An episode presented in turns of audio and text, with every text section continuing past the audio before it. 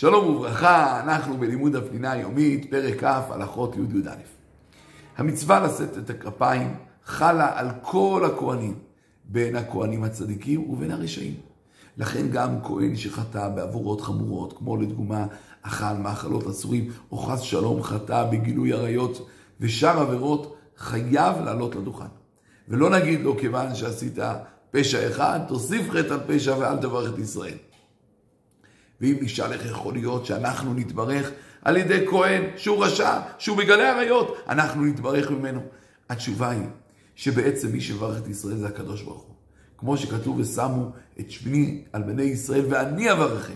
הקדוש ברוך הוא, הוא המברך את ישראל. והכהנים הם רק צינור. הם נבחרו כשבט המקודש ביותר להיות צינור, ולכן ממילא זה לא עניין פרטי, אלא עניין כללי, ולכן גם שהאדם הפרטי הזה הוא בהחלט פושע וחוטא, הוא יכול לעלות לברך את ישראל. וזה רק מדגיש שהברכה האלוקית והכוהנים הם רק צינור. אלא שיש כמה דברים שעליהם אמרו שבמקרים מסוימים לא יכול הכהן לעלות. המקרה הראשון זה כהן שחוטא בחטאים כאלה שפוגמים את כהונתו. כמו לדוגמה כהן שנשא גרושה, או כהן שנטמע למתים. הוא, כיוון שהוא עושה משהו נגד ההלכות המיוחדות לא לכהונה, כנסו אותו, שהוא לא יוכל לעלות לברך את ישראל, ולא יעלה ראשון בקריאת התורה, כיוון שהוא פוגם את כהונתו.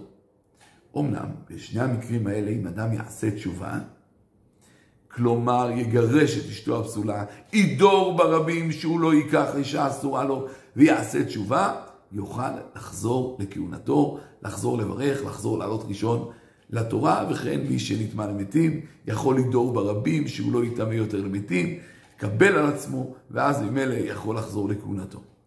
דבר נוסף, זה כהן שעבד עבודה זרה. כהן שעבד עבודה זרה לא יכול לברך את ישראל יותר, כמו שאמרנו, הוא נפסל מכהונתו, וזה נלמד מעבודת בית המקדש, שמי שעבד עבודה זרה לא יכול לשרת במקדש.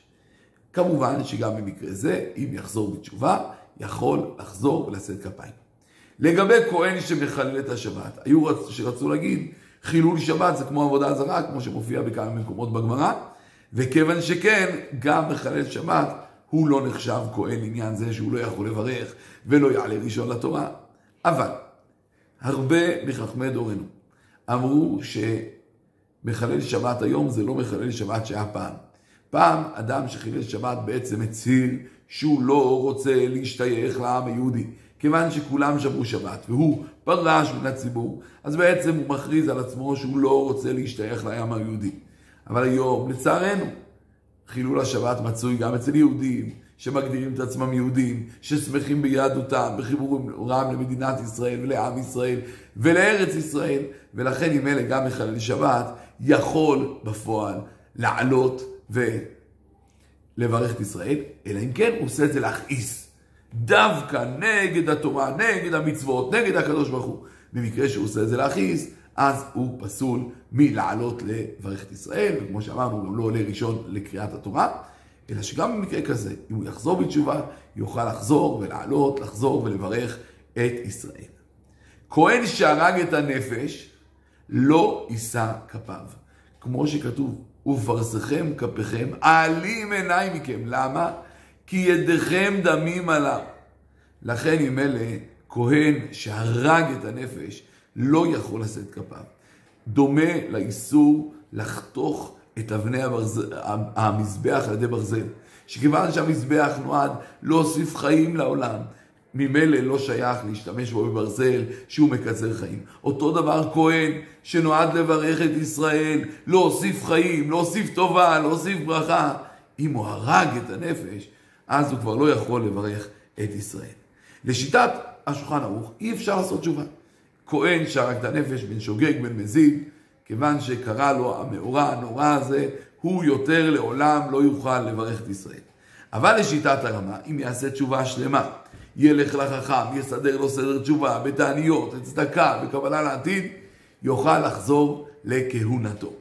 דעה אמצעית אומרת אם הוא עשה מזיד, הוא, יכול, הוא לא יכול לחזור בתשובה, אבל אם הוא עשה בשוגג, יכול לחזור בתשובה. ולמעשה, כאשר לא עלינו, אירע לכהן דבר כזה שהוא הרג את הנפש, ילך וישאל סדר תשובה מרבו. לגבי כהן שדרס בשגגה, ראינו שהוא פסול, אלא שנחלקו השולחן ערוך והרמה אם יכול לעשות תשובה או לא. כהן שדרש בעונש, מה זה אומר באונס? פתאום ילד קפץ חס ושלום לכביש, הוא נסע כדין, הוא היה ערני, פתאום קפץ לכביש, במקרה כזה זה לא אשמתו כלל, וודאי יכול לעשות מיד תשובה ולהמשיך בכהונתו, לברך את ישראל ולעלות ראשון לקריאה בתורה, כיוון שזה אונס, זה לא תלוי בו, זה לא בידיים שלו, לכן עם אלה הוא לא נפסל מזה. ונסיים בשאלה, מה הדין כהן שמגלה עריות? האם יכול וצריך לברך את ישראל ומדוע? שלום, שלום.